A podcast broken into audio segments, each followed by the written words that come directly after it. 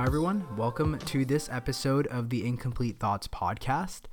Um, this topic is something that I'm quite excited by, fascinated by, and also hoping that I'm able to articulate this uh, clearly that you guys can understand. But it's something that I want to talk about because looking back now, it's an idea that I almost came across serendipitously. Um, first, when I participated in this student case competition and my friends and I ended up winning first place for our solution uh, to design an AI that is capable of automatically finding and classifying opinions and opinion clusters. And we specifically applied this to scientific literature and being able to identify opinions in scientific um, literature. And then as I started to learn more about my graduate project and the type of analysis I'd be focusing on, a similar idea popped up. And then when I was starting to read more about philosophy and the embodied cognitive view of phenomenology, things kind of started to piece together. And I realized that this idea was huge. And this idea can essentially be summed up as this multi-dimensional or topological approach to understanding big data. Whatever that big data may be, from neural or genetic data to consumer data to even language, right? And we, in my case competition project, we use this to understand scientific language and cluster papers um, according to how they use the language. So, for this podcast, I'm actually going to be primarily focusing on a biological application um, of this idea, this multidimensional approach um, that we call either the state space framework or manifolds. Um, but I'll get into that a bit later. So, traditionally, a lot of science has been limited by computing, very simple statistical methods that are most easily performed um, on basic linear relationships, i.e., like univariate methods. However, this perspective quickly takes a curious soul to this overly reductionistic roadblock. And this roadblock has plagued science for many years, and only now are we coming up with methods that computers can handle. So, in science, we have this tendency to observe some kind of phenomena in nature and then operationally define it to the best of our abilities, hopefully, um, to a few variables. And then we artificially create this environment where we can control for single variables at a time and then try to combine these independent observations and make extrapolations. However, for certain phenomena, while this may work, as we get into more increasingly complex systems, as most things are in biology and in science, we begin to see diminishing returns. So today, I'm going to be talking about this idea that has many names, and I still don't know what the difference is, but they go by the idea of the state space framework and I guess a 3D visual, visualization of this is called manifolds. But essentially, it's a multi dimensional approach to understanding some kind of phenomena's dynamics. So, as I just said, in biology, linear logic pathways of causation, of things like A leads to B, which leads to C, are often used to describe things like molecular pathways, cell fates, um, protein interactions, so many things. However, many of these linear relationships and linear pathways are embedded in a much larger complex network or maybe multiple networks. Um, especially with the recent influx of omic data like genomic or transcriptomic or proteomic, which are essentially all biological big data, the conceptually simple idea of nested binary choices start to begin to be undermined by the realization of that things are more complicated and these complicated molecular networks have many circular control loops which can very rarely be explained through these very simple linear causal explanations. So, the fundamental issue with networks of regulatory pathways that we often see in papers and textbooks. If you do a quick Google search of the Wnt pathway or the FGF pathway, um, you'll get an idea of this, is that they fail to distinguish between network architecture and network dynamics. So, network architecture can be often defined as basically a static collection of nodes, nodes representing whatever agent you're measuring. In the case I'm going to be using, it genes, but they can also be proteins, individuals, um, usernames, whatever. Um, these nodes static collection nodes and then arrows that represent interactions between these nodes. So whenever you think of a network, um, that's typically what network architecture is. The architecture of genome wide regulatory networks encompasses all the genes and is typically hardwired in our genome. And our genome doesn't change, so the regulatory networks typically stay the same. However, network dynamics is the concept that kind of links network architecture and cell behavior or whatever phenotype that you're trying to observe or understand, rather. And the idea of this state space framework aims to combine the simple idea that is really limited, the simple idea of pathway based causality with the dynamics of cellular activity to explain a phenotype or behavior. And in this idea, the arrows connecting genes still serve as symbols of causation. However, linear interpretations of causal networks fail to consider the context of the entire network in which all these causal interactions are actually embedded within.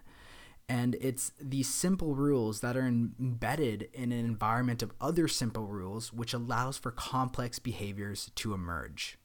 Now, I want to, don't get me wrong, uh, one could theoretically follow the logic of expression levels for some gene of interest X However, as you start to add more genes and we get into the hundreds and thousands of genes and agents that are involved that change their gene expression in a coordinated manner with respect to some phenotype or behavior, it's very easy to lose track. Um, you can try this on your own with just five different genes and draw your own network or circuit diagram and see how everything changes relative to other things as you go across time. And you'll quickly realize that the system gets complex very fast. Now, the state space framework is essentially a tool that allows us to understand these dynamics while preserving the network architecture complexity. So I'm going to try to get you to visualize what I exactly what I mean, and this may be a bit difficult because um, for some people, it's been a while since they've heard of even math functions, let alone thought of them. Uh, but I think if you attempt to follow along, you'll get a visual idea of what I'm trying to express. So, a network space can be described as a function known as S of t. So, S simply is denotes state. It's kind of akin to f of x when you think of mathematical functions, and t is time. So a network state S of t at time t is defined by whatever expression levels of all the genes in that network at that specific time. You can kind of think of it like a Cartesian graph, where each variable, or in this case, a gene, is a dimension or an axis. So when we typically think of a graph, we think of two dimensions containing an x and a y axis, but we can add a third axis, fourth, fifth, ten, hundred, thousandth. And as we increase the number of variables, we increase the number of dimensions. And the number of variables is described by the letter n. The state st is a single point in a continuous n dimensional space, i.e., the state space, which contains all possible states that the observable phenomena could exist in. But to keep this simple, because we can't quite visualize more than three dimensions, um, we're going to stick with three. So in this case, we're going to th- stick with an N of three um, representing three genes, which is visually represented as three axes. So if we have three genes and the expression patterns of these genes at a particular cell state at time t for behavior, um, phenotype, etc., whatever you're trying to measure, is often associated with a three variable coordinate position at a specific time. So, for example, S of or S at 10 minutes, it would be represented by a three point coordinate position that represents the individual activity of those three genes. So, so S of 10 minutes could equal 4, 3, 2.5. So for gene X is 4, gene Y is 3, gene Z is 2.5. And that kind of gives you this coordinate position that you can use and plot. And the dynamics comes in when we start to execute all these regulatory interactions uh, between the genes defined by the network architecture, essentially by letting the animal or the cell do its natural thing and observe how all the gene expression profiles change in a coordinated manner across time. And to visualize this, we can think of each state as being uh, being represented by a point, a single point in this graph. And as you continue to measure the same variables across time, the coordinate position changes. And the state moves along this trajectory that ends up forming in that state space as the genes exert their regulatory action onto each other according to that network architecture. So, in this example, the genome, the genome via regulatory networks it encodes constrains the movement of the state of each cell, right? Because the genome encodes the network architecture that contains the rules for how the network can behave, the genome constrains the trajectory that we can observe. So the network architecture is essentially static uh, because, like I said, the genome, essentially the rules of a cell, doesn't change much in a lifetime, and that constrains alterations that are possible in the gene expression values. And this basically describes everything from development, homeostasis, behavior, etc. Everything takes place within these constraints, and everything takes place along this trajectory. And this trajectory can be one day, it could be five minutes, it could represent 10 years of whatever phenomena you're trying to observe. So, if you're trying to observe just how you move your arm, right, your arm takes only five seconds to move, your trajectory can be five five seconds long, and the individual dimensions could represent things like neurons. Right? Or in the case of development, you can measure all the gene expression profiles and you can see what genes are moving or pushing the trajectory across development. And this idea gets more interesting when we find states where trajectories in a state space environment seem to converge. And you can call these states attractor states. These attractor states essentially represent stable cell states like differentiated cell types. And these attractor states are characterized by a stable gene expression profile that is often robust to small perturbations or changes in the local environment. And since they would attract all unstable points in their neighborhood, that is why they're called attractor states. And the reason why they're able to attract them is because we regulatory interactions as a result of our genome operates within certain limits, certain bounds. And if you deviate slightly towards a lesser or greater uh, boundary, uh, you can be pulled back in through just regulatory mechanisms. So, drugs, environment, anything can cause a state to deviate transiently, but if the perturbation is not large enough, um, it will often return to the attractor state and reestablish the associated gene expression profile. And it's because of this, various sets of initial states can end up at the same attractor state, um, i.e., there are many ways to reach an attractor which is a hallmark of stability. So when we think of cell types, oftentimes what we see in research and in literature is that cells are more flexible than we like to think, right? There isn't this clear cut recipe that guarantees a cell is always going to turn out the way you want it to. In fact, a cell can be made multiple different ways, and it's because of the attractor states and the coordinated activity of everything that's going on in the cell that allows us to reach a single endpoint from mul- multiple different initial start points.